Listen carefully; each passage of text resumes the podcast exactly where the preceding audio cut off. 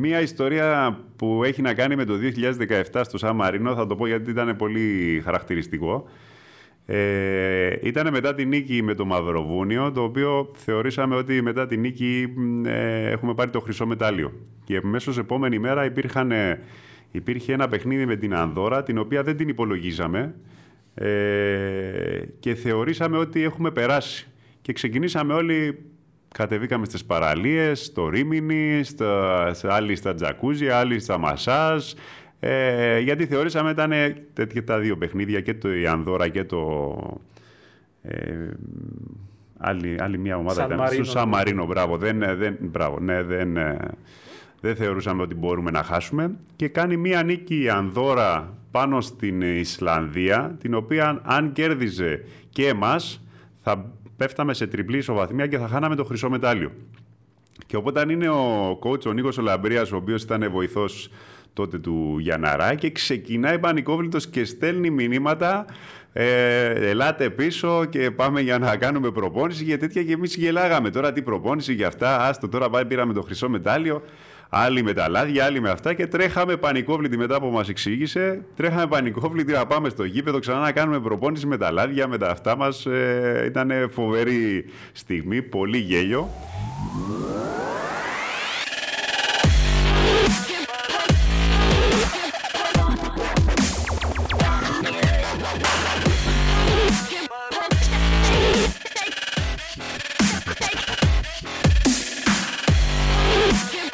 να σε πάω πίσω στα λατσά.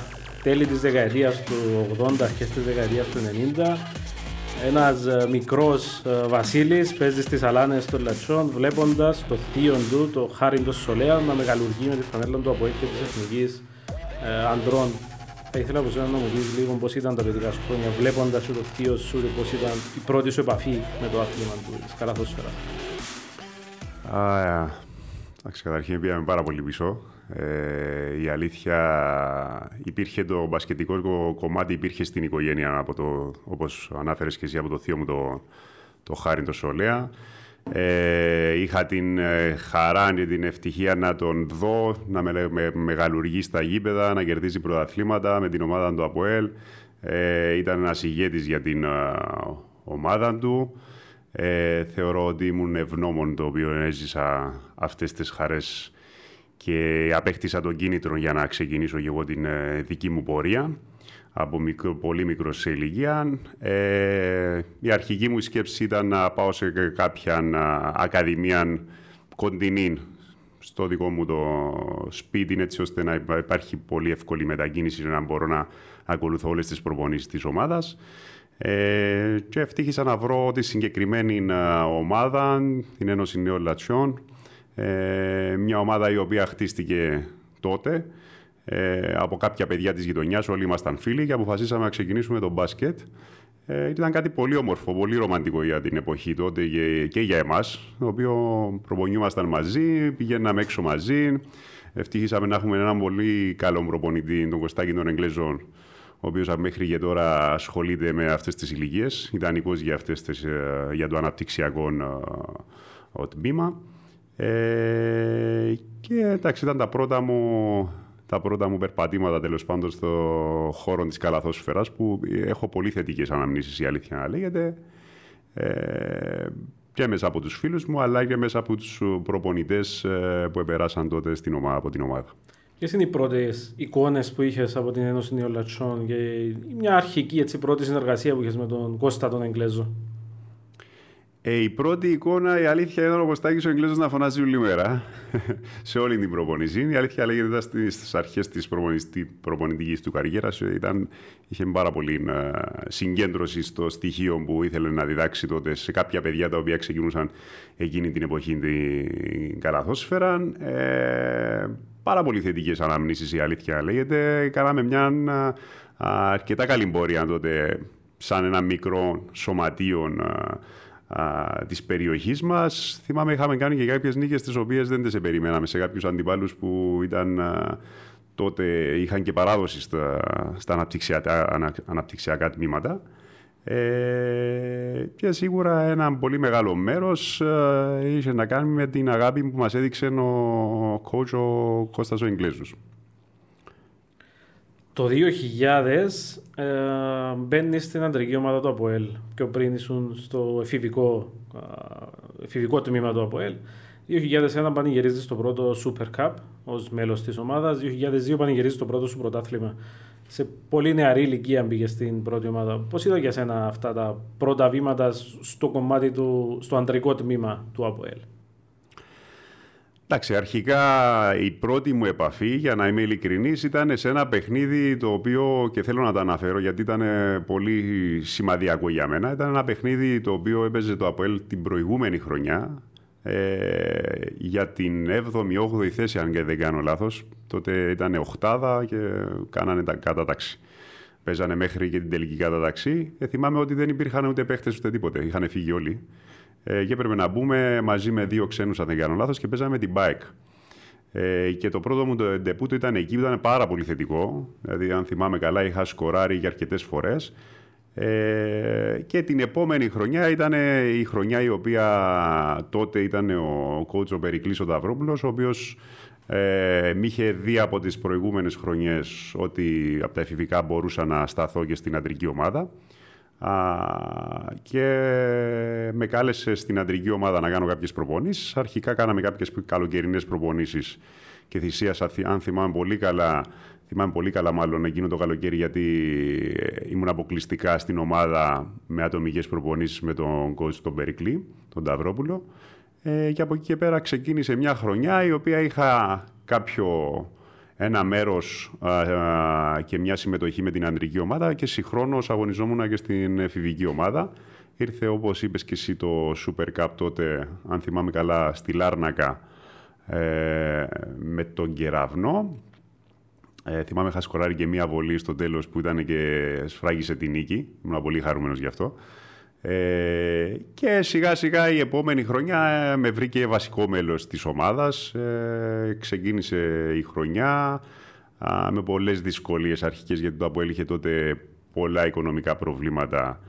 Ε, αντιμετωπίζε πάρα πολύ, πολλά δύσκολα ε, οικονομικά χρόνια.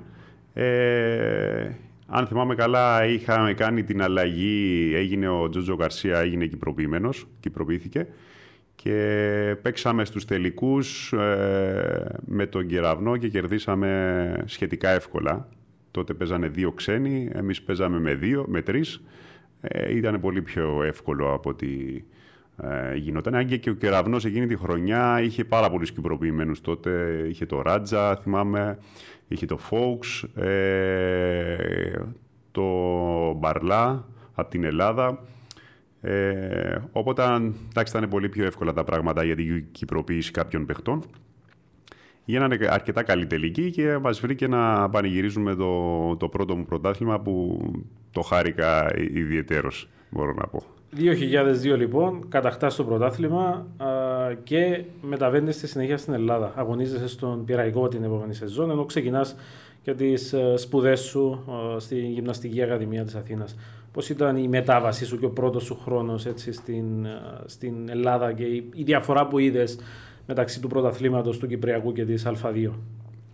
Ε, πάρα πολύ δύσκολη χρονιά. Θυμάμαι τότε ο προπονητής που είχαμε στο ΑΠΟΕΛ, ο Ηλίας ο Αρμένης, ε, μ' είχε διακρίνει τότε και ε, με προσκάλεσε να πάω στην Ελλάδα για να συμμετέχω σε ένα, συμμετάσχω σε ένα Summer το οποίο α, μπορούσαν κάποιοι προπονητές και κάποιοι μάνατζερ να δούνε καινούργια παιδιά. Ε, είχαμε κάνει αυτό το, αυτά τα φιλικά, αυτό το πρωτάθλημα, θυμάμαι, στην Ελλάδα. Ε, και είχαμε κάποιες πολύ καλές προτάσεις ε, και από ομάδες Α1, ο Πανιόνιος, η Νέα Ρίστ, ο Άρης κάποια στιγμή. Ε, εντάξει, αποφάσισα ε, να πάω σε μια πιο μικρή ομάδα έτσι ώστε να μπορώ να παίξω στον Πυραϊκό στην Α2. Ε, εκ του αποτελέσματος ε, φάνηκε ότι ήταν λάθος επιλογή. Ε, ήταν πάρα πολύ δύσκολη χρονιά ε, από ένα παιδί το οποίο ερχόταν από μια χώρα η οποία Εντάξει, δεν ήμασταν και μπασκετική χώρα. Ουσιαστικά τότε ξεκινούσαμε να, να αναπτυσσόμαστε σαν σαν καλαθοσφαιρικό, καλαθοσφαιρικός λαός.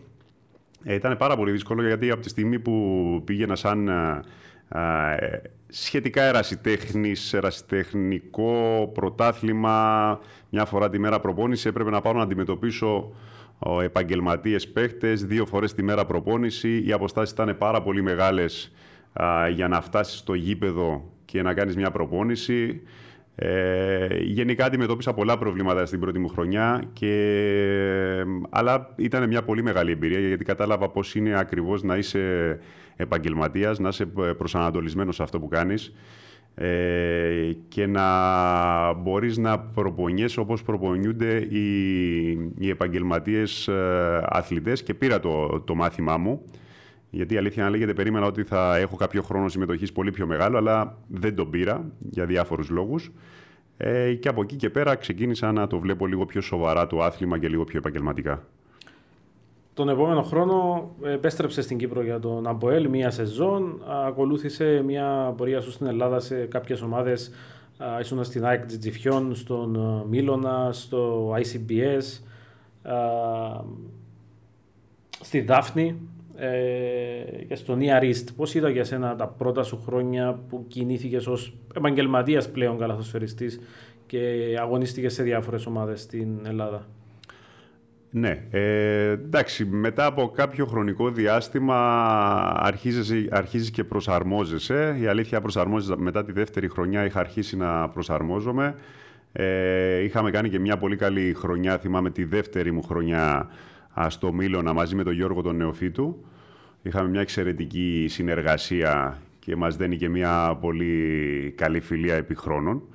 Ε, και από εκεί και πέρα νομίζω αυτή η χρονιά ήταν σημαδιακή για μένα. Μπήκα στους καλύτερους σε εισαγωγικά αθλητές ε, της Α2 και αρκετές ομάδες ενδιαφερθήκαν και για την, από, την, από την Α1 ε, και αποφάσισα να κάνω μια πορεία και να παραμείνω στο, στην Ελλάδα για αρκετά χρόνια ε, που είναι πάρα πολύ μεγάλη εμπειρία. Δηλαδή Εντάξει, η Ελλάδα είναι μπασκετομάνα, ε, βγάζει αθλητές, ε, μπορεί να σου διδάξει πολλά πράγματα, μεγάλη εμπειρία, μεγάλη χώρα, ταξιδεύεις με την ομάδα, έρχεσαι. Είναι πάρα πολύ, πάρα πολύ μεγάλη εμπειρία, την έζησα και είμαι πολύ χαρούμενος γι' αυτό. Ε, όπως είπες και πριν, αγωνίστηκα σε ομάδες σε ιστορικά σωματεία, όπως είναι η Νέα Ρίστ, ε, η Δάφνη, ομάδες οι οποίες είχαν μεγαλουργήσει στην, ε, στην Α1. Ε, και ε, για μένα ήταν ευτυχία το ότι έκανα το χόμπι μου επάγγελμα και πορεύτηκα οικονομικά μέσα από αυτά τα συμβόλαια τα οποία βρήκα στην, ε, στην Ελλάδα. Το 2011 μέχρι το 2013 ήσουνα στον Κεραυνό, στο Λαύριο και στην ΕΝΑΔ. Πώς ήταν για σένα τα, τα επόμενα χρόνια που α, ίσως να ξεκίνησες να σκέφτεσαι κάπως και τον επαναπατρισμό; Ναι, η αλήθεια λέγεται το 2009 ήταν μια πολύ ατυχή χρονιά για μένα. Ε, είχα χάσει τότε, θυμάμαι τον πατέρα μου και ήταν μια δύσκολη χρονιά την οποία δεν μπορούσα να την ελέξω από μακριά ε, για οικογενειακούς ε, λόγους κυρίως. Ε, οπότε έπρεπε να βρίσκομαι στην Κύπρο και είχα πάρει την απόφαση να έρθω στον, ε, στον Κεραυνό ε, για να μπορώ να βρίσκομαι κοντά στην οικογένειά μου, στη μητέρα μου και στην αδερφή μου. Ήταν πάρα πολύ δύσκολη χρονιά για μένα και μπασκετικά αλλά και γενικότερα σαν, σαν άνθρωπος. Ε, διδάχτηκα πολλά πράγματα από αυτή τη χρονιά. Ε, δυσκολεύτηκα ε, και ε, εντάξει ήταν και μια μπασκετική χρονιά στον Κεραυνό, δύσκολη χρονιά. Ε, δεν σημαδεύτηκε με επιτυχία για, τον, για διάφορους λόγους. Ε, από εκεί και πέρα ε, αποφάσισα να ξαναπάω για ακόμα μια χρονιά στο Λαύριο στην Ελλάδα που είχαμε μια καλή, μια καλή χρονιά. Μια ομάδα η οποία τώρα βρίσκεται στην Α1 και ε, είναι στις πρώτες τέσσερις ομάδες. Φαίνονταν από τότε ότι υπήρχε όραμα και προοπτική. Ε, Εντάξει, όμως δυστυχώς τα χρόνια περνούσαν. Ε, ε, εντάξει, ήταν το όνειρο της Α1 και της καριέρας στο, στο εξωτερικό ε, άρχιζε να μπαίνει σε, σε, δεύτερο, σε δεύτερο επίπεδο, οπότε σκέφτηκα την, την προοπτική να επαναπατριστώ στην, στην Κύπρο και να ξεκινήσω από εκεί μια πορεία, έτσι ώστε να μπορέσω να πορευτώ και οικονομικά, αλλά και να χτίζω μια ζωή και κάποιες σχέσεις τις οποίες θα έβρισκα μπροστά, μπροστά μου σε γενικότερο πλαίσιο. Το 2013 έρχεται πρόταση από εσένα για να μεταβεί στην ε, Γεωργία. Αν δεν κάνω λάθος ήταν στα μέσα της περίοδου όταν αγωνιζόσου στην ΕΝΑΔ.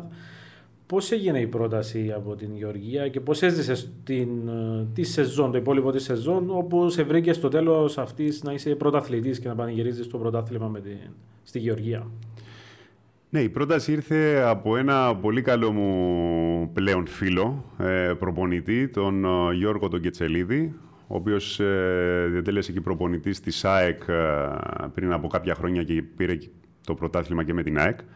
Ε, εντάξει, ήταν γύρω στο Φλεβάρι, τελειώνανε οι υποχρεώσεις με την ΕΝΑΔ και από εκεί και πέρα ήρθε κάποια πρόταση από το φίλο μου τον Γιώργο, ε, τον οποίο εκτιμώ αφάνταστα και τον ευχαριστώ για αυτή την ε, ευκαιρία που μου έδωσε να ζήσω πώς είναι να είσαι επαγγελματίας ε, στο εξωτερικό. Κάτι το οποίο θεωρώ ότι αν γύρναγα λίγο το χρόνο πίσω ίσως να, να έβαζα και άλλες επιλογές εκτός από την Ελλάδα για μια μπασκετική πορεία. Ε, ήρθε η πρόταση, την αποδέχτηκα με πολύ χαρά. Ε, προσπάθησα να βοηθήσω όσο μπορούσα την ομάδα τη μία Academy, ε, η, οποία, η οποία βρισκόταν στα, στο Final Eight, αν δεν, δεν κάνω λάθος. Ε, πάρα πολύ καλή χρονιά. Ε, νομίζω και εύχομαι να βοήθησα τον φίλο μου τον Γιώργο. Νομίζω οι στόχοι έτσι κι αλλιώς επιτεύχθηκαν όταν στεφθήκαμε πρωταθλητές στη Γεωργία.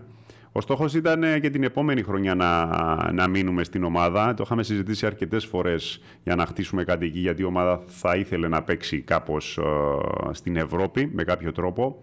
Αλλά δυστυχώς ε, υπήρχαν οι εκλογές του κράτους τότε και έπεσαν, έπεσε η κυβέρνηση και μπήκε κάποια άλλη. Οπότε επειδή οι ομάδες σε κάποιες χώρες έχουν να κάνουν πολύ με την κυβέρνηση γιατί διοικούνται πίσω από αυτό. Εμάς ήταν η αστυνομία π.χ. Ε, οπότε άλλαξε το καθεστώς, άλλαξε και η διοίκηση στην ομάδα και καλός ή κακός φύγαμε και εμείς από τη συγκεκριμένη ομάδα και τελείωσε ε, η χρονιά εκεί. Την επόμενη σεζόν επιστρέφει στην Κύπρο μόνιμα πλέον, ε, αυτή τη φορά για τον Αποέλ ξανά, όπου και έχεις και ηγετικό ρόλο. Μένεις πέντε σεζόν στο, στον Αποέλ στην επιστροφή σου αυτή. Το 2014 κατακτάς το πρωτάθλημα, το 2016 κατακτάς το κύπελο. Πώς ήταν για σένα αυτές οι πέντε σεζόν με την επιστροφή σου στην Κύπρο μόνιμα πλέον και έχοντας πλέον ένα πολύ πιο σημαντικό ρόλο στην ομάδα του Αποέλ. Ναι, σίγουρα με το καλημέρα της επιστροφής μου φέραμε το πρωτάθλημα στο, στο ΑΠΟΕΛ. Ε, μια πολύ μεγάλη επιτυχία. Όχι γιατί κερδίσαμε το πρωτάθλημα, αλλά έζησα ε, ένα τελευταίο παιχνίδι, ένα τελικό με γεμάτο το Λευκόθεο, το οποίο ήταν συγκλονιστικό για μένα. Δηλαδή, νομίζω ότι είναι από τα καλύτερα, ο, οι καλύτερες μέρες ε, της ε, μπασκετικής μου καριέρας. Να βλέπεις ένα γήπεδο γεμάτο να κρέμονται από τα κάγκελα και να πανηγυρίζουν ένα πρωτάθλημα στο τελευταίο παιχνίδι τα οποία έγιναν πολύ, ωραία, πολύ ωραία τελική. Ε, πήγανε με φυσιολογικό, φυσιολογικά ήρθαν τα αποτελέσματα με βάση έδρας και τελευταίο παιχνίδι ευτυχήσαμε να κερδίσουμε την ΑΕΚ και με αρκετά μεγάλη διαφορά στο τελευταίο παιχνίδι το οποίο πανηγυρίσαμε τους φιλάθλους μας που όλοι ξέρουν την τρέλα που έχουν και τη χαρά που τους διακρίνει ε, και νομίζω ήταν φανταστικό, φανταστικό θέαμα για μένα ε, την επόμενη χρονιά κερδίσαμε το Super Cup. Στην αρχή δυστυχώς χάσαμε τα άλλα δύο, τα οποία μας τύχησαν πάρα πολύ, γιατί νομίζω ήταν, ήμασταν από τα φαβορή εκείνη τη χρονιά. Δεν τα καταφέραμε να τελειώσουμε τη χρονιά θετικά. Και το 2016, όπως είπες και εσύ, κερδίσαμε το κύπελο. Ε, μια χρονιά η οποία με σημάδεψε με τον τραυματισμό μου μετά το τελικό του κυπέλου που κερδίσαμε την ΑΕΚ ε, στο άμεσο επόμενο παιχνίδι είχα πάθει τη ρήξη αχιλίου, η οποία με άφησε για 7 μήνες εκτός παρκέ. Και ήταν μια χρονιά πολύ δύσκολη για μένα μετά, γιατί έπρεπε να επανέλθω από κάτι το οποίο δεν γνώριζα. Ε, ένα πολύ δύσκολο τραυματισμό. Ε, ρωτώντας και μαθαίνοντας, οι περισσότεροι ήταν πολύ αρνητικοί στο γεγονός μόνο το να ξαναπέξω, να αθληθώ. Ε, όμως ήταν εκεί που παλεύεις με τον εαυτό σου. Νομίζω ότι πρέπει να παλέψεις με τον εαυτό σου και να βγεις νικητής. Πολλές ώρες μόνος σου, πολλές ώρες προπόνηση και δουλειά. Ε, και κατάφερα να επανέλθω, πιστεύω, σε, στην αμέσως επόμενη χρονιά σε ένα αρκετά καλό επίπεδο ε, και να μπορέσω να ξανααγωνιστώ και να κάνω αυτό που αγαπάω. Τη σεζόν 2017-2018 έκανες μία από τις καλύτερες σου χρονιές αγωνιστικά. Ήσουν πραγματικά εξαιρετικός και από τους κορυφαίους καλαθοσφαιριστές στο πρωτάθλημα. Με το τέλος της σεζόν ήρθε και η πρόταση από την Πετρολίνα ΑΕΚ. Ε, πώς έγινε η προσέγγιση από την ΑΕΚ και πώς πήρες την απόφαση να φύγεις από τον Αποέλο που ήσουν για αρχηγός για να μετακομίσεις στη Λάρναγα για την επόμενη σεζόν; Ναι, όπως είπες το 17-18 ήταν μια πολύ καλή, ε, πάρα πολύ καλή πορεία για εμένα, πασχετικά, ατομικά. Ε, η ομάδα σίγουρα δεν εκπλήρωσε τους στόχους της και δεν μπορούμε να τη θεωρήσουμε πετυχημένη. Αν και το ΑΠΟΕΛ ξεκινούσαν να έρχονται πολλά οικονομικά προβλήματα στο σωματείο κυρίως. Ε, δεν υπήρχε σταθερή διοίκηση, δυστυχώς κάθε δύο χρόνια άλλαζε και είχαμε κάπως κάποια σκαμπανεβάσματα τα οποία μας στέρισαν και κάποιους τίτλους. Σίγουρα όμως είχαμε δύο μεγαθύρια μπροστά μας, την Άκη και τον Γεραβνό, οι οποίοι είχαν επενδύσει στο άθλημα και η οικογένεια του κύριου Πάρη Παπαέλληνα και η οικογένεια του κύριου Αντρέα Λευκαρίτη και κύριου Ντίνου Λευκαρίτη. Ε, νομίζω ότι επενδύσανε πάρα πολλά λεφτά και πετύχανε τις επενδύσεις τους. Ε, από εκεί και πέρα, εντάξει, για μένα έπρεπε να κοιτάξω και λίγο το δικό μου το, ο, τα δικά μου το θέλω. Ε, η, ε, η προοπτική για μένα το να ξαναεπανέλθω και να πρωταγωνιστήσω με μια ομάδα ειδικά σε μια ηλικία 34-35 όταν ήμουν τότε τελειώνοντας την καριέρα μου με κάποιους τίτλους ήταν η προτεραιότητά μου για μένα. Οπότε όταν είχαμε μιλήσει με τα ΠΟΕΛ, ε, η διοίκηση ήταν ξεκάθαρη ότι δύσκολα θα πρωταγωνιστήσει ε, για να αντιμετωπίσει, όχι, ήταν πάρα πολύ δύσκολο από οικονομικής πλευράς να αντιμετωπίσεις αυτές τις δύο ομάδες. Οπότε η απόφασή μου ήταν να πάω σε μία από αυτές τις δύο ομάδες από τη στιγμή που υπήρχε αυτό το μεγάλο ενδιαφέρον και από τους δύο. Οπότε έπρεπε να επιλέξω και εκεί η ζυγαριά έγειρε προς τη μεριά της ΣΑΕΚ, ένα σωματείο το οποίο δεν το είχα ξαναζήσει.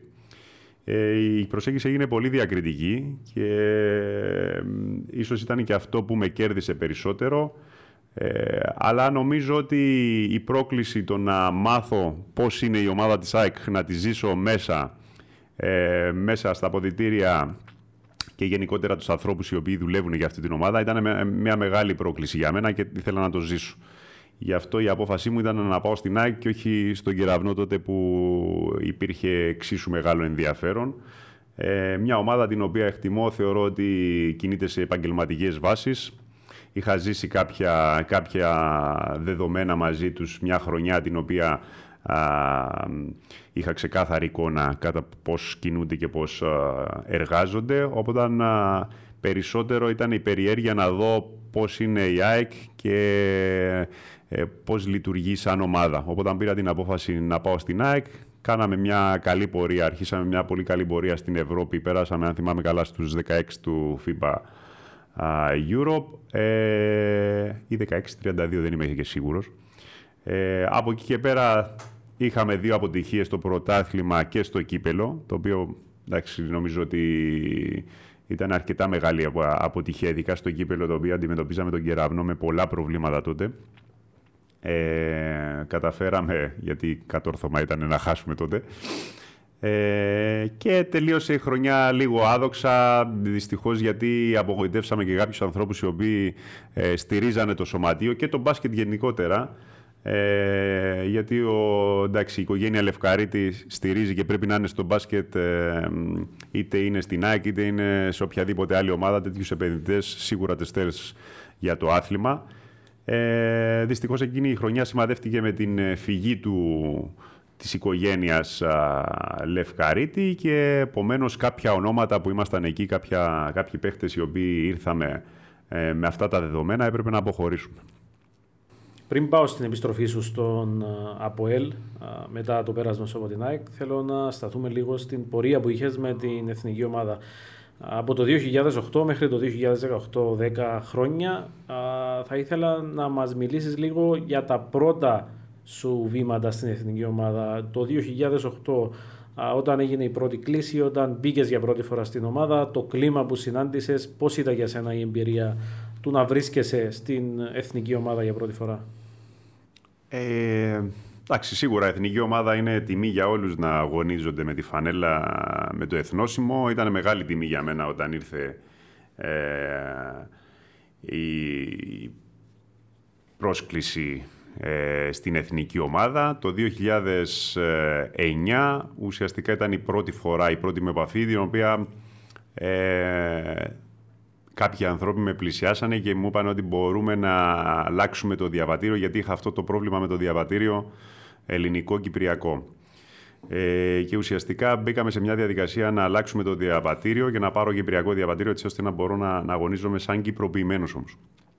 Ε, θυμάμαι τότε ήταν οι μικροί Ολυμπιακοί αγώνες του 2009 στην Κύπρο ε, η οποία ήταν μια διοργάνωση ε, την οποία έπρεπε να φέρουμε το χρυσό μετάλλιο και κάνανε κάποιες, προ, ε, κάποιες προσπάθειες οι άνθρωποι και βγήκαν πετυχημένοι γιατί κερδίσαμε το χρυσό μετάλλιο εκείνη τη χρονιά. Είχαμε μια πάρα πολύ καλή ομάδα. Ε, αν θυμάμαι πολύ χαρακτηριστικά ε, η συγκεκριμένη ομάδα νομίζω ότι ήταν και η πρώτη φορά που κερδίσαμε ε, το χρυσό μετάλλιο με τόσο μεγάλη διαφορά σε όλ, σε, με όλους τους αντιπάλους. Δηλαδή αν θυμάμαι καλά ήταν πάνω από 20 πόντους του κάθε ομάδα. Ε, υπήρχαν, υπήρχε πάρα πολύ μεγάλο ταλέντο, το θυμάμαι πολύ χαρακτηριστικά. Τα παιδιά ήταν ταλαντούχα, είχαν ε, πολύ ταλέντο και πολύ όρεξη για δουλειά αλλά δυστυχώς ήταν σε μια περίοδο η οποία οι ξένοι ήταν πάρα πολύ, πάρα πολύ σε αριθμό σε κάθε ομάδα και οι παίχτες δεν μπορούσαν να πρωταγωνιστήσουν, δεν είχαν καθόλου χρόνο συμμετοχής.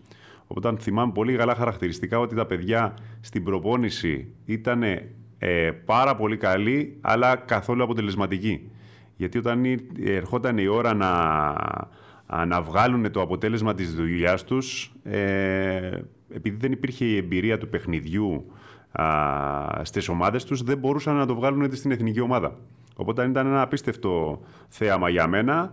Ε, εντάξει, στη συνέχεια πέσανε σιγά σιγά οι ξένοι πήραν χρόνο συμμετοχής ε, και δημιουργήθηκε μια καλή ομάδα μέχρι το 2012 που ήταν πάνω κάτω η ίδια η ομάδα. Ε, η ίδια ομάδα. Από εκεί και πέρα εντάξει, υπήρχε ένα κενό για μένα στο θέμα κυπροποιημένου ποιος θα ήταν, ποιος δεν θα ήταν ε, και μετά το 2015, αν δεν κάνω λάθος, επανήρθα σαν κανονικός Κύπριος όταν πήραμε εξαίρεση του διαβατηρίου. Από το 2015-16 που άλλαξε και λίγο η φουρνιά και άλλαξε και λίγο το επίπεδο του πρωταθλήματος, έπεσε λίγο το πρωτάθλημα, ε, έπεσαν λίγο οι ξένοι, πήραν περισσότερο χρόνο συμμετοχή οι Κύπροι και πρωταγωνιστήσανε λίγο περισσότερο, ε, από εκεί και πέρα είδαμε μια εθνική ομάδα ε, με πολύ ταλέντο και αρκετά καλή αποτελεσματικότητα η οποία έφερε το αποτέλεσμα το 2017 να γίνει και με το χρυσό μετάλλιο στους, στους ΑΜΚΕ ε, και κάποιες νίκες τις οποίες ήταν σημαδιακές. Η νίκη στην με την Πορτογαλία στο Ελευθέρια που θεωρώ ήταν μια νίκη για όλη την Κύπρο και γενικά και για την Ομοσπονδία και για, για όλους τους ανθρώπους οι οποίοι εργάστηκαν γι' αυτό, γιατί φέραμε 5.000 κόσμο, έγινε μια εκπληκτική δουλειά από όλα τα παιδιά να μαζευτεί ο κόσμος στο ελευθερία και να στηρίξει την ομάδα και έφερε και το ανάλογο αποτέλεσμα. Από εκεί και πέρα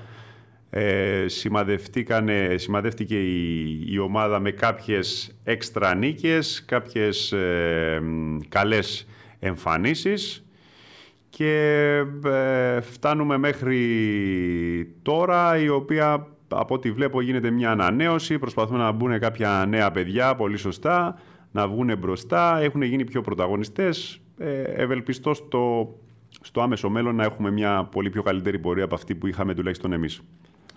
Θα σε πάω λίγο πίσω στην εθνική ομάδα. Στο 2017 μας ανέφερες για το συμμετοχή στους αγώνες μικρών κράτων Ευρώπης που έγιναν στο Σαν Μαρίνο. Η Κύπρος είχε απέναντι τις δύο δυνατές ομάδες που είχε να αντιμετωπίσει. Είχε την Ισλανδία και είχε και το Μαυροβούνιο. Γνωρίζω πως είχε δημιουργηθεί μια εξαιρετική παρέα εντός και εκτός γηπέδου, με εξαιρετική φουρνιά καλαθοσφαιριστών που ήσασταν και όλοι πάρα πολύ κοντά και εκτός γηπέδου μεταξύ σας. Ε, θα ήθελα να μας μιλήσεις λίγο για τη συγκεκριμένη διοργάνωση, ε, πώς τη ζήσατε, τι περιμένατε πριν τη διοργάνωση, αν περιμένατε ότι η Κύπρος μπορούσε να φτάσει στην κατάκτηση του χρυσού μεταλλίου στην πρώτη θέση ή όχι και πώς ζήσατε την όλη εμπειρία της συμμετοχής στους αγώνες μικρών κρατών Ευρώπης το 2017. Ναι, πολύ καλή, πολύ, πολύ καλό τουρνουά. Ε, πολύ θετικές αναμνήσεις η αλήθεια λέγεται για αυτό το τουρνουά στο Σαμαρίνο. Ε, ήταν η πρώτη χρονιά η οποία θα βρισκόταν στα μικρά κράτη το Μαυροβούνιο το οποίο όλοι γνωρίζουμε ότι μέχρι τώρα παίζει Ευρωμπάσκετ, ε, έχει καταπληκτικούς παίχτες, ε, φοβερή ομάδα, ε, οποία, οπότε πηγαίναμε στο τουρνουά χάνοντας σίγουρα το, το χρυσό μετάλλιο και μια Ισλανδία η οποία τελευταία είχε, την προηγούμενη χρονιά είχε παρουσία στο Ευρω, Ευρωμπάσκετ.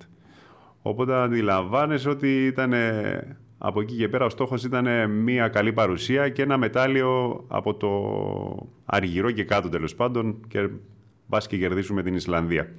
Η παρέα όμως ήταν το κλειδί νομίζω εκείνης της ε, χρονιάς, εκείνης της περίοδου, γιατί ήταν κάποια παιδιά τα οποία ήμασταν ήδη πρωταγωνιστές στις ομάδες μας.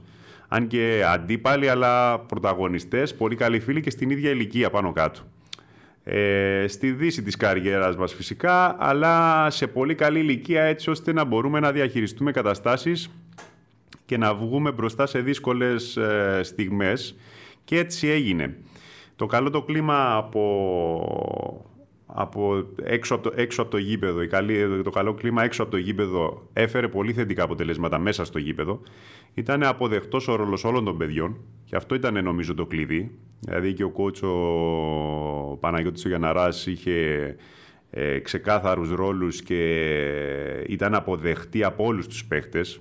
Θυμάμαι χαρακτηριστικά το φίλο μου τον Ηρακλή, τον Πιτάκα, ο οποίος ερχόταν από μία παρουσία, ήταν, αν δεν θυμάμαι καλά, ήταν πρώτος σκόρερ ή μέσα στους πρώτους σκόρερ Κύπριους, ας πούμε, έπαιζε καταπληκτική, κάνει καταπληκτική χρονιά και ήρθε στην εθνική ομάδα και το χαιρόταν από μόνος του χωρίς να παίζει. Ε, ουσιαστικά δεν είχε μεγάλο χρόνο συμμετοχής, αλλά το χαιρόταν τόσο πολύ. Και όταν είχαμε μιλήσει, μένα μου είπε ότι εγώ χαίρομαι μόνο που είμαι εδώ. Η εθνική ομάδα είναι ένα και πρέπει να κερδίζουμε. Και αν είναι ο στόχος μου και ο ρόλος μου να είμαι στον πάγκο και να, βοηθάω εσάς τα παιδιά να σκοράρετε, πολύ ευχαρίστως. Και ήταν πολύ σημαντικό παράδειγμα ο Ηρακλής ήταν και η πιο νεαρή ότι αφού υπάρχει αυτή ε, η αποδοχή των ρόλων μέσα από ένα παίχτη ο οποίος ήταν ε, τόσα χρόνια με, καλές, με πολύ καλές χρονιές, τότε καταλάβαινε και οι ίδιοι ότι έπρεπε να μπουν σε αυτή τη διαδικασία. Και έτσι καταφέραμε και κερδίσαμε ένα μαυροβούνιο το οποίο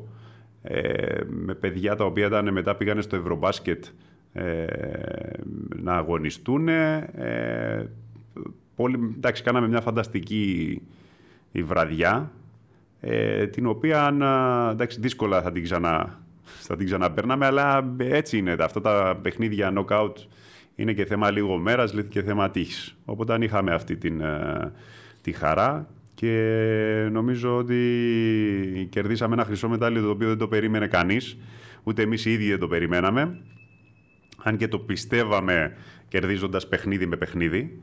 Ε, και το χαρήκαμε, μπορώ να πω, στο 100% γιατί η παρέα είναι το πιο σημαντικό και οι φιλίες είναι αυτές που μένουν στο τέλος της μέρας και νομίζω χτίσαμε μια πολύ καλή παρέα εκείνη την ε, περίοδο.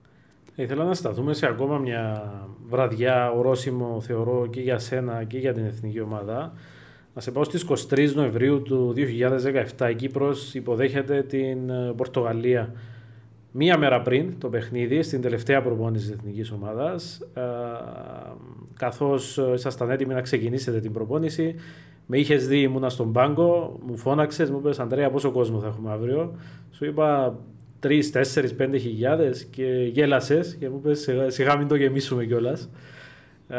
24 ώρες μετά μπαίνουμε στο, στο παρκέ η εθνική μας ομάδα, στον τεμπούτο του Λίνου Γαβρίλ. 5.000 κόσμος στις εξέδρες.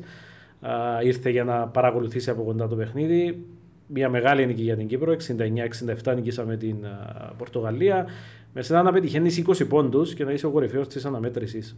Πώς έζησες τη συγκεκριμένη ημέρα, Πώς ήταν για σένα να παίζεις σε ένα τόσο μεγάλο κοινό για πρώτη φορά στην καριέρα σου όσον αφορά το επίπεδο της εθνικής ομάδας και να είσαι και ο κορυφαίος καλαθοσφαιριστής της ομάδας μας που βοήθησες να φτάσουμε στη νίκη; Ε, σίγουρα, πολύ μεγάλη βραδιά. Η αλήθεια λέγεται ε, δεν το περίμενα ότι θα υπήρχε τόσος πολλής κόσμος. Εσύ ήσουν πολύ αισιόδοξος. Ε, εντάξει, τελικά είχες δίκιο και Πρέπει να σου δώσουμε και πολλά συγχαρητήρια και σένα και της Ομοσπονδίας γενικότερα στα παιδιά που εργαστήκατε για αυτό το αποτέλεσμα. Γιατί η αλήθεια δεν είχαμε ξαναδεί ποτέ την εθνική ομάδα να έχει τόσο πολύ κόσμο στο γήπεδο. Ήταν έκπληξη και για εμάς. Ε, από εκεί και πέρα ήταν μια ομάδα η οποία ξέραμε ότι ήταν το φαβορή. Ε, είχαν κάποια παιδιά και από την Ευρώπη και από το και ένα παιδί νομίζω από το NBA προερχόταν τέλος πάντων. Ε, εντάξει, παλέψαμε, ήμασταν, νομίζω ο κόσμος μας έδωσε το κάτι παραπάνω, α, το πιστέψαμε και ήρθε μια πάρα πολύ καλή νίκη η οποία μας έδωσε όθηση στο, στα group να, να περάσουμε στην επόμενη φάση. Ε, τώρα όσο αφορά τη δική μου την παρουσία, εντάξει, ε, Θεωρώ ότι εκείνες τις ε, χρονιές ήμουνα πρωταγωνιστής στην, ε, στον, σε κάθε ομάδα που ήμουνα τέλος πάντων και νομίζω ότι έπαιζα γενικότερα σαν πρωταγωνιστής και σαν ε, ηγέτης της ομάδας. Ήταν η βραδιά μου εκείνη και τα, παιδιά δουλέψαμε συνολικά μαζί πάρα πολύ καλά για να βγει αυτό το αποτέλεσμα και από όσο θυμάμαι όλοι, μα όλοι ήμασταν α, πάρα πολύ καλά. Ίσως κάποιοι καλύτερα επιθετικά, κάποιοι άλλοι αμυντικά. Ο καθένας έκανε το ρόλο του και έδωσε το κάτι παραπάνω έτσι ώστε να έρθει αυτή, αυτό το θετικό αποτέλεσμα. Υπάρχει κάποια άγνωστη ιστορία που έζησε στην εθνική ομάδα σε αυτά τα 10 χρόνια που αγωνίστηκες με το Εθνόσημο στο στήθος με την παρέα που δημιουργήσατε που θα ήθελες να μοιραστείς με το κοινό; Υπάρχουν πάρα πολλές ιστορίες η αλήθεια γιατί τώρα να τις ανοίξουμε δεν χρειάζεται. Μία ιστορία που έχει να κάνει με το 2017 στο Σαν Μαρίνο, θα το πω γιατί ήταν πολύ χαρακτηριστικό. Ε, ήταν μετά τη νίκη με το Μαυροβούνιο, το οποίο θεωρήσαμε ότι μετά τη νίκη ε, έχουμε πάρει το χρυσό μετάλλιο. Και μέσως επόμενη μέρα υπήρχαν, υπήρχε ένα παιχνίδι με την Ανδώρα, την οποία δεν την υπολογίζαμε ε, και θεωρήσαμε ότι έχουμε περάσει. Και ξεκινήσαμε όλοι, κατεβήκαμε στις παραλίες, στο Ρίμινι, στα, άλλοι στα τζακούζια, άλλοι στα μασάζ, ε, γιατί θεωρήσαμε ήταν τέτοια τα δύο παιχνίδια και το Ιανδόρα και το...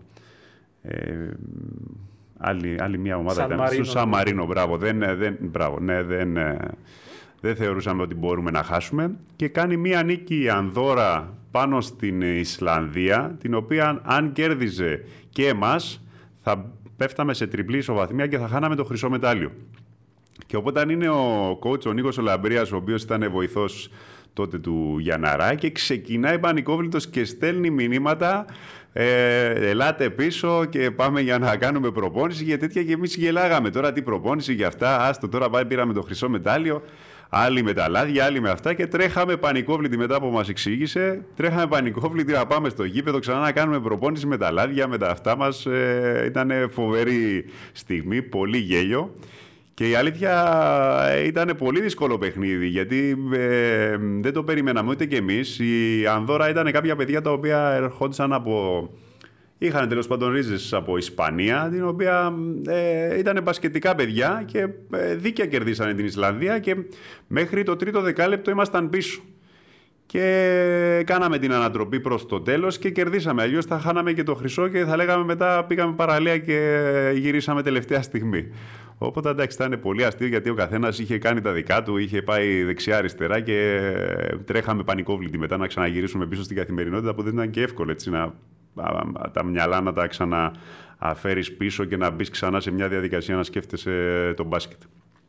Στην εθνική ομάδα ανέφερες και πιο πριν ότι έγινε μια ανανέωση τα τελευταία χρόνια. Μπήκαν πλέον κάποια νεαρά εξαιρετικά ταλέντα, εξαιρετικά παιδιά, οι οποίοι είναι και πρωταγωνιστές στις ομάδες τους τα τελευταία χρόνια. Τα τελευταία δύο-τρία χρόνια βλέπουμε ότι όλα τα παιδιά έχουν πρωταγωνιστικό ρόλο στις ομάδες τους.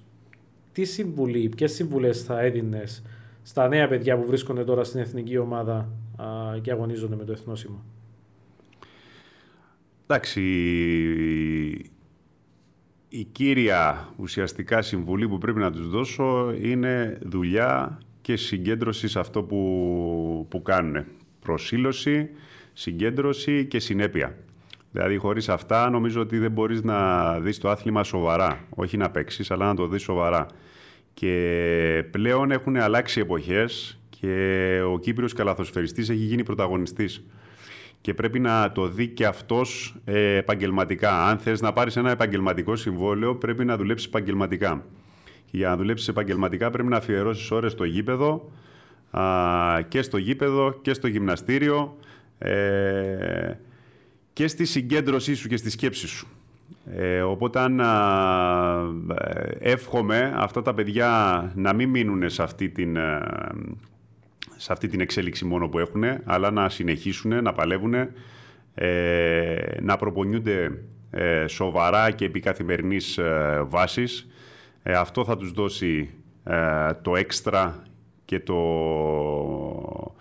την όθηση για να πάρουν κι άλλα, για να κερδίσουν κι άλλα πράγματα.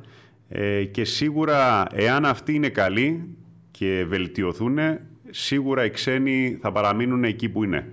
Δυστυχώς, επειδή ε, είμαστε και δεν παίρνουμε εμείς οι ίδιοι τις αποφάσεις και αποφασίζουν κάποιοι άλλοι, η εικόνα είναι αυτό που τους επηρεάζει. Και αν η εικόνα είναι καλή, αυτά τα παιδιά είναι πρωταγωνιστές και καλοί καλαθοσφαιριστές, ε, θα κάνει αυτούς τους ανθρώπους επενδυτές οι οποίοι διοικούν το άθλημα να κρατήσουν τον αριθμό των ξένων χαμηλά. Και ο στόχος αυτός είναι. Ένα κυπριακό προϊόν πρέπει να έχει κάποια δικά του παιδιά να πρωταγωνιστούν και όχι κάποιους ξένους όπως ε, γινόντουσαν τα προηγούμενα χρόνια, τα οποία μας έφερε στο αποτέλεσμα να μην μπορούμε να βρούμε παιδιά να στελεχώσουν την εθνική ομάδα και να φέρουν τα ανάλογα αποτελέσματα. Οπότε αν τώρα γίνεται μια συνολική προσπάθεια και πρέπει να τη στηρίξουμε, πρέπει να παραμείνουμε σε αυτόν τον αριθμό των ξένων, ε, από τη μια μέρα στην άλλη σίγουρα δεν μπορούν να αλλάξουν πολλά πράγματα, αλλά ο χρόνος είναι αυτός που θα βοηθήσει ε, το πρωτάθλημα, την εθνική ομάδα και αυτά τα παιδιά να εξελιχτούν ε, και να φτάσουν σε ένα επίπεδο το οποίο θα ξεπεράσει το δικό μας, το δικό μας επίπεδο. Και έτσι θα στελεχώσουν μια εθνική ομάδα για μεγαλύτερες επιτυχίες. Αν δεν έχουμε υπομονή δυστυχώς και πάμε στα προηγούμενα χρόνια, νομίζω ότι θα είναι η καταστροφή σε εισαγωγικά του της καλαθόσφαιρας. Να σε επαναφέρω στους, ε, στις εμφανίσεις σου σε σωματιακό επίπεδο. Το 2019 επιστρέφεις στο Ναποέλ. Μένεις για δύο σεζόν έως την λήξη της σεζόν που, μας, που ολοκληρώθηκε πριν λίγο την, τη σεζόν αυτή, τη φετινή σεζόν που μόλις ολοκληρώθηκε, ο Αποέλ έχει ένα πολύ ποιοτικό ρόστερ, ωστόσο δεν καταφέρνει να φτάσει ούτε στους τελικούς του πρωταθλήματος, ούτε στον τελικό κυπέλο. Τι νομίζεις έφτεξε και δεν κατάφερε ο Αποέλ να κατακτήσει κάποιον τίτλο φέτος ή να καταφέρει να φτάσει στους τελικούς για να διεκδικήσει κάποιον τίτλο; Ε, νομίζω φέτος ήταν ξεκάθαρα τα, οι παράγοντες που δεν μας επέτρεψαν να πρωταγωνιστήσουμε. Ε, αρχικά η ομάδα χτίστηκε μέσα σε μία εβδομάδα, χωρίς προετοιμασία, χωρίς πλάνο. Ε, οπότε ανέφερε τα παιδιά να αγωνιζόμαστε τις πρώτες δύο αγωνιστικές ε, χωρίς ξένους ουσιαστικά. Δηλαδή η πρώτη αγωνιστική θυμάμαι ήταν με ένα ξένο και η δεύτερη, αν δεν κάνω λάθος, ήταν με δύο.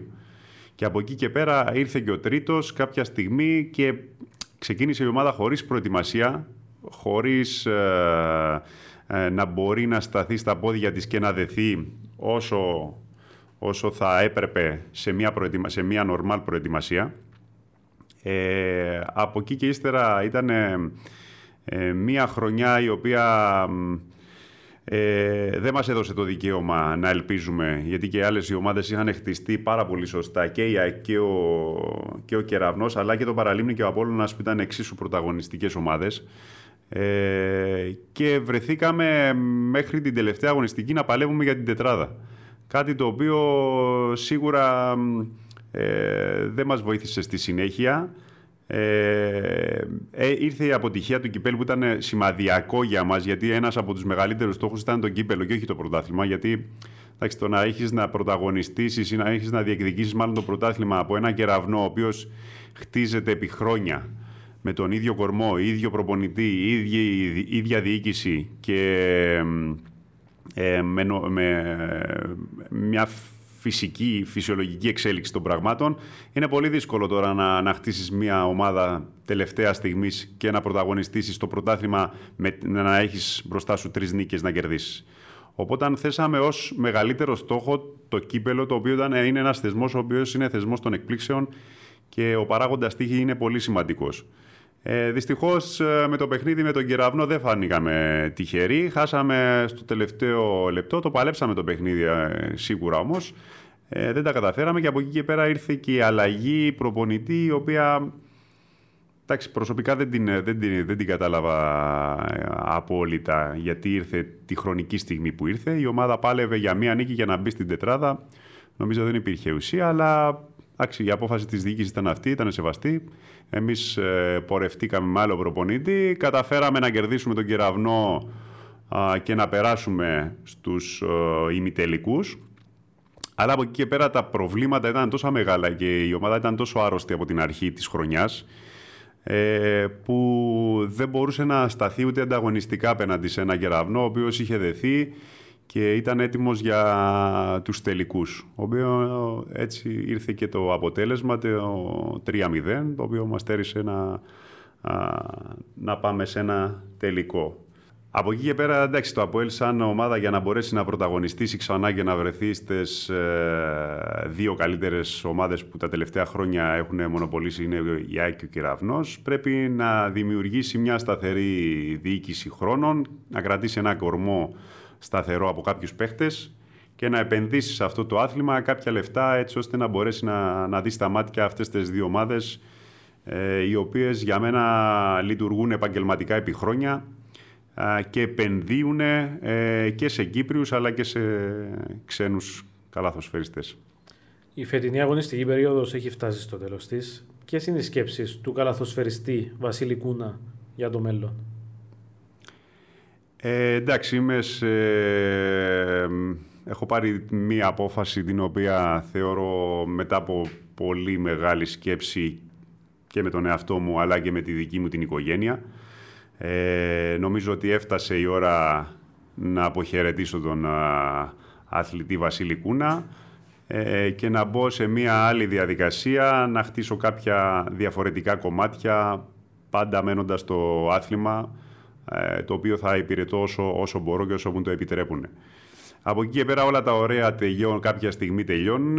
Εγώ έχω φτάσει σε, σε ένα επίπεδο το οποίο θεωρώ ότι το κορμί μου πλέον δεν με βοηθάει έτσι ώστε να μπορέσω να, να αντέξω στο βαθμό που θα ήθελα εγώ, γιατί εντάξει, με πολλές συζητήσεις τις οποίες είχαμε φίλους μου και συγγενείς μου ε, με παροτρύνανε να να αγωνιστώ τουλάχιστον για ακόμα μία χρονιά. Εντάξει, από εκεί και πέρα εγώ νομίζω ότι αν φτάσεις σε ένα σημείο το οποίο δεν σε ικανοποιεί αυτό που βλέπεις εσύ ο ίδιος, ε, είναι καλύτερο να το σταματάς και να, για να σέβεσαι και το άθλημα αλλά και τον ίδιο στον εαυτό.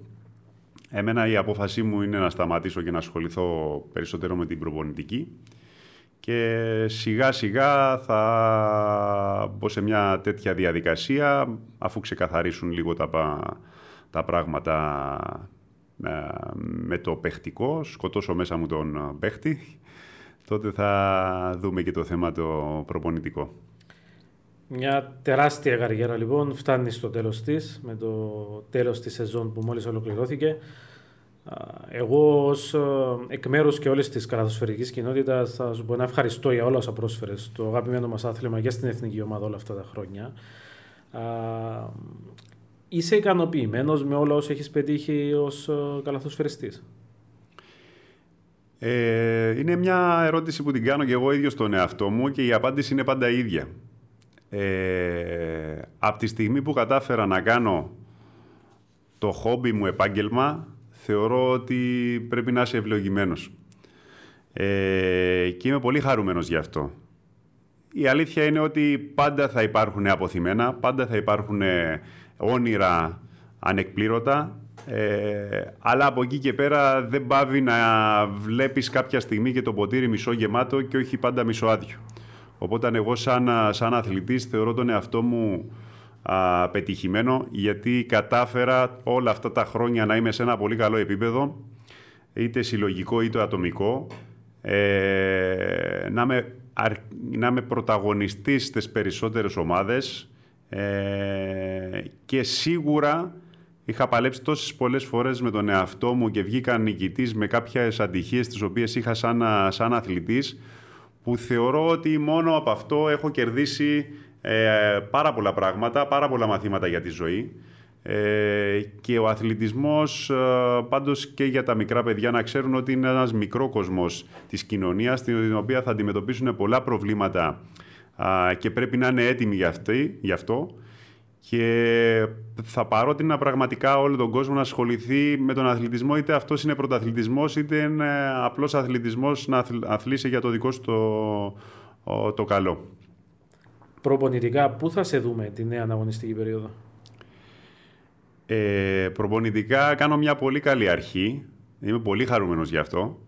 Ίσως ήταν και ένας λόγος ο οποίος ε, με ξεκαθάρισε και μέσα μου και σκότωσε τον αθλητή ε, και με πήρε να, να πάρω αυτή τη δύσκολη απόφαση να σταματήσω. Ε, είχα μια πάρα πολύ καλή ε, κουβέντα και μια πάρα πολύ καλή προσέγγιση από τον coach τον Χριστόφορο τον Ιωαδιώτη, τον οποίο θέλω να ευχαριστήσω και προσωπικά γιατί μου δίνει αυτή την ευκαιρία ε, να είμαι στο πλευρό του. Ένας προπονητής ο οποίος τα τελευταία χρόνια έχει αποδείξει ότι είναι ένας από τους καλύτερους στην Κύπρο, έχει κατακτήσει πρωταθλήματα, κύπελα και έχει κάνει μια φοβερή πορεία στην Ευρώπη, ειδικά την φετινή χρονιά.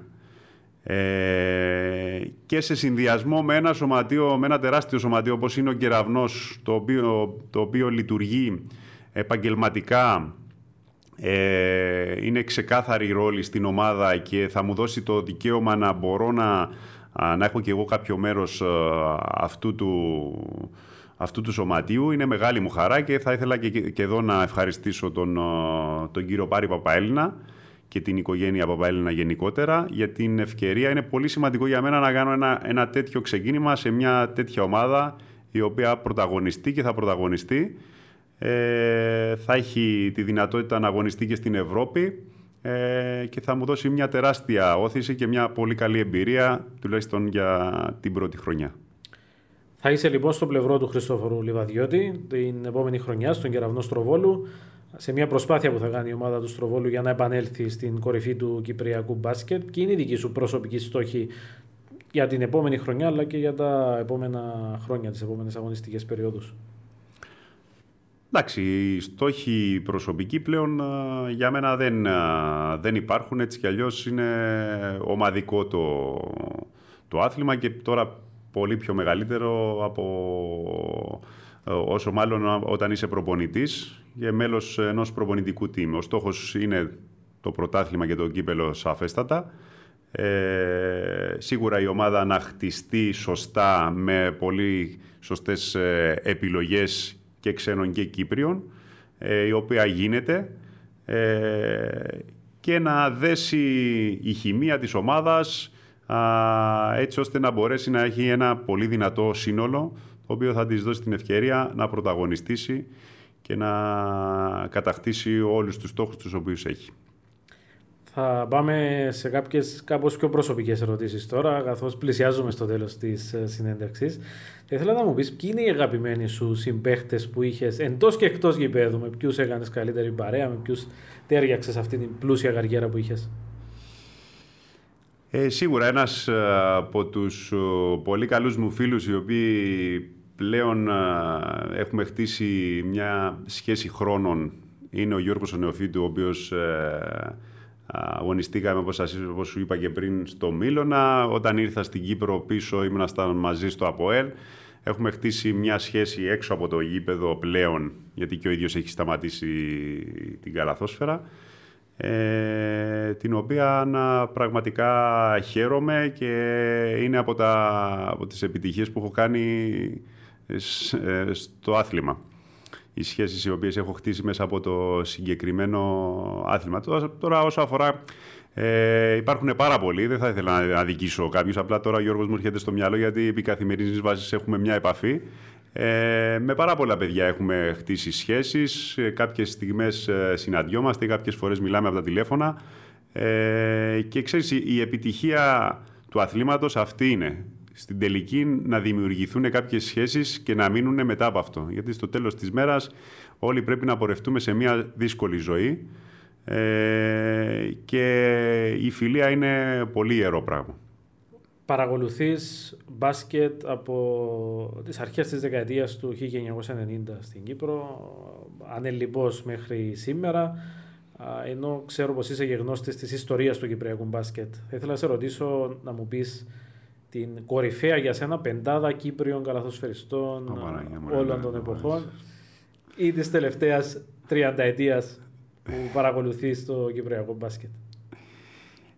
Ε, πάρα πολύ δύσκολη ερώτηση. Τώρα με φέρνεις σε πολύ δύσκολη θέση, η αλήθεια λέγεται. Ε, κορυφαία πεντάδα. Ωραία. Θα πω από αρκετά... Θα πάω λίγο πίσω. Θα πω καταρχήν το θείο μου, εντάξει, το Χάρη το Σολέα, ο οποίος ήταν σύγχρονο 3-4, θα το βάλω στο 4. Εντάξει, μια θέση η οποία θεωρώ πολύ σημαντικό για τον μπάσκετ.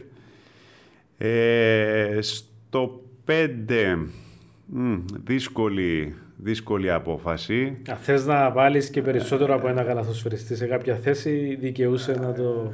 Καλά, κάτσε να βρω τον πρώτο και μετά βρίσκω για το δεύτερο. Ε, στο 5, νομίζω δικαιωματικά θα βάλω τον Παναγιώτη τον Τρισόκα ε, γιατί επί δύο δεκαετίες ήταν ε, πρωταγωνιστής ε, και είχε αποδείξει ότι ήταν ε, από τους καλύτερους και ειδικά στους ψηλούς. Ε, στο τρία θα βάλω... Τι να βάλω τώρα, δύσκολη ερώτηση. Είναι από διαφορετικές εποχές και δυσκολεύομαι λίγο τώρα. Αλλά ένα τριαροτέσσαρο το οποίο μου είχε κάνει φοβερή εντύπωση και έπαιξε και στην Ελλάδα ήταν ο Αλέξης Ολιάτσος.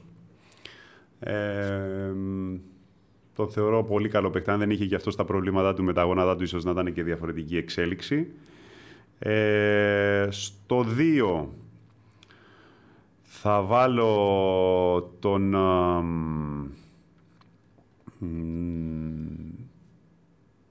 Θα βάλω το φίλο μου τον Γιώργο, τον νεοφύτου, για λόγο σχέσης.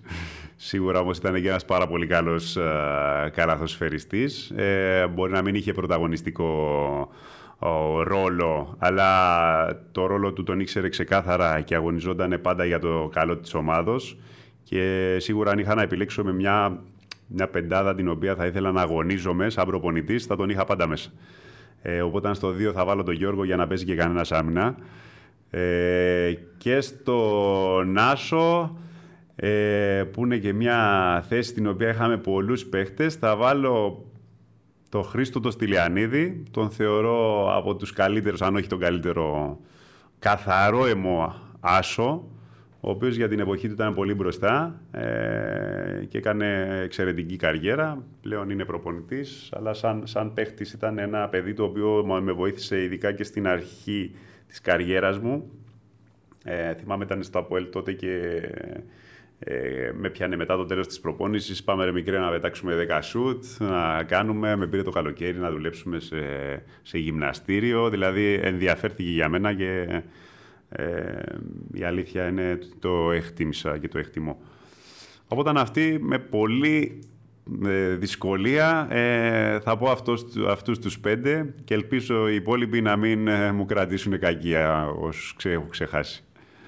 Αν σου έλεγα ότι μπορείς να αλλάξεις ένα πράγμα στο κυπριακό μπάσκετ, ε, ποιο θα ήταν αυτό, τι θα επέλεγες να αλλάξεις αν μπορούσες; Ε, θα ήθελα να αλλάξω την οτροπία. Γενικότερα το πώς βλέπουμε το άθλημα και το, το, τα μυαλά κάποιων ανθρώπων οι οποίοι σκέφτονται μόνο το τώρα ε, ή εξυπηρετούν μόνο το δικό τους το συμφέρον ε, και δεν βλέπουν το καλό του αθλήματος. Ε, δυστυχώς το άθλημα πονάει, ε, βρίσκεται σε μια κατάσταση την οποία πρέπει να πάρουμε αποφάσεις και αυτές οι αποφάσεις πρέπει να στηριχτούν τουλάχιστον οι συγκεκριμένες. Πρέπει να κοιτάξουμε το άθλημα, γιατί μιλάμε μόνο για την πρώτη κατηγορία. Δυστυχώς δεν είναι μόνο η πρώτη κατηγορία. Υπάρχουν ε, και άλλες ηλικίες και σίγουρα το άθλημα πρέπει να το κοιτάξουμε από την ανάπτυξή του, από το αναπτυξιακό, από κάτω προς τα πάνω. Γιατί όταν συζητάμε τώρα από ε, συνέχεια για τους άντρες και τους άντρες, όταν είναι από κάτω καμένη η γη, φαντάζεσαι ότι δεν βγαίνει κανένα, κανένα παιδί. Οπότε, οπότε καλό είναι οι παράγοντες κυρίως να βάλουν σωστούς ανθρώπους στις ακαδημίες, να δούνε λίγο το αναπτυξιακό κομμάτι ε, και να βελτιώσουν ε, γενικότερα τη διδασκαλία του αθλήματος, ε, έτσι ώστε να βγουν κάποια παιδιά τα οποία θα στελεχώσουν την πρώτη κατηγορία. Ε, αλλά αυτό αν δεν, αν δεν αλλάξει λίγο την οτροπία μας, που σαν λαός είμαστε γενικότερα μηδενιστές και με το καλημέρα μπορούμε να μηδενίσουμε και να μεγαλοποιήσουμε πράγματα, νομίζω ότι δεν θα πάμε ποτέ μπροστά. Οπότε αν εύχομαι αυτοί οι ανθρώποι ε, ή να αλλάξουν ή να αποχωρήσουν από το άθλημα και να μπουν καινούργια μυαλά με καινούργιε ιδέες ε, έτσι ώστε το άθλημα να πάει ένα βήμα μπροστά και να βελτιωθεί στο βαθμό το οποίο θέλουμε εμείς οι ίδιοι. Να βγουν παιδιά τα οποία θα στελεχώσουν την εθνική ομάδα, θα είναι επαγγελματίες, σε γενικές γραμμές να γίνει επαγγελματικό το άθλημα. Δύσκολο μεν, αλλά όχι ακατόρθωτο δε. Οπότε στο χέρι μας είναι με υπομονή και επιμονή και δουλειά να φέρουμε το άθλημα εκεί, πέρα, εκεί που το αξίζει.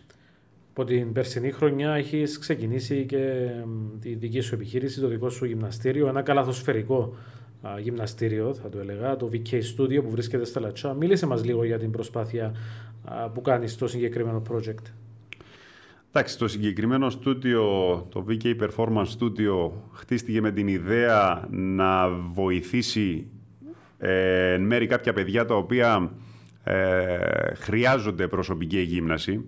Δηλαδή, καλό είναι τα σωματεία, καλό είναι να δουλεύουν όσο δουλεύουν τέλος πάντων στην αγωνιστική περίοδο, στην προετοιμασία. Από εκεί και πέρα όμως υπάρχει μια περίοδος την οποία τα σωματεία από μόνα τους σταματάνε τη λειτουργία τους, κακώς μεν, αλλά με αυτά τα δεδομένα και με αυτό το σκεπτικό έχουμε ανοίξει, έχω ανοίξει το συγκεκριμένο στούντιο για να βοηθήσουμε κάποια παιδιά στη μεταβατική περίοδος να μπορούν να βελτιωθούν, να βρουν ένα χώρο ο οποίος θα είναι φιλικός και πολύ προσωπικός για αυτούς ε, και να μπορούν να αφιερώσουν το χρόνο τους και τη σκέψη τους στην προσωπική τους βελτίωση, είτε αυτή είναι μπασκετική, είτε αυτή είναι μυϊκή, μυϊκή ενδυνάμωση. Ε, οπότε από πέρσι ξεκίνησα αυτή τη διαδικασία βλέποντας ότι έρχεται και το πέρασμα του χρόνου ε, θα με φέρει να, να σταματάω το μπάσκετ ε, και να πρέπει να βρω κάποιες άλλες ιδέες ε, για να συνεχίσω. Οπότε αν πήρα την απόφαση να ανοίξω αυτό το συγκεκριμένο στούτιο, πάμε πάρα πολύ καλά μέχρι στιγμής. Θεωρώ ότι αγκαλιάζεται και σιγά σιγά οι νεαροί, αλλά και οι πιο μεγάλοι, κυρίως όμως οι νεαροί, ε, μπαίνουν σε μια διαδικασία ενδυνάμωσης. Βλέπουμε πολλά κορμιά και πολλά, πολλά παιδιά τα οποία έχουν ε, πολλές ελλείψεις στο, στο σωματικό τους ε, επίπεδο, πολύ αδύναμα κορμιά, ε, τα οποία προσπαθούμε εμείς να τα βελτιώσουμε ανάλογα με την ηλικία τους και ανάλογα με αυτό που έχουν περισσότερο ανάγκη. Οπότε εύχομαι να, να συνεχίσει και να μπει στη διαδικασία ο Κύπριος αθλητής να αποκτήσει το δικό του χώρο στη μεταβατική, περίοδο, στη μεταβατική περίοδο και το δικό του γυμναστή έτσι ώστε να τον εμπιστεύεται και να δουλεύει μαζί του ε, κάθε μεταβατική περίοδο για τη βελτίωσή του. Λοιπόν, έχουμε φτάσει στο τέλος της κουβέντας μας σήμερα. Έχουμε ξεπεράσει για τη μία ώρα. Ε, έχω ολοκληρώσει εγώ τις δικές μου ερωτήσεις. Ένα δικό σου καταλητικό σχόλιο, αν κάτι δεν καλύψαμε, αν κάτι έχουμε αφήσει πίσω, αν θες να ευχαριστήσεις κάποιο άτομα.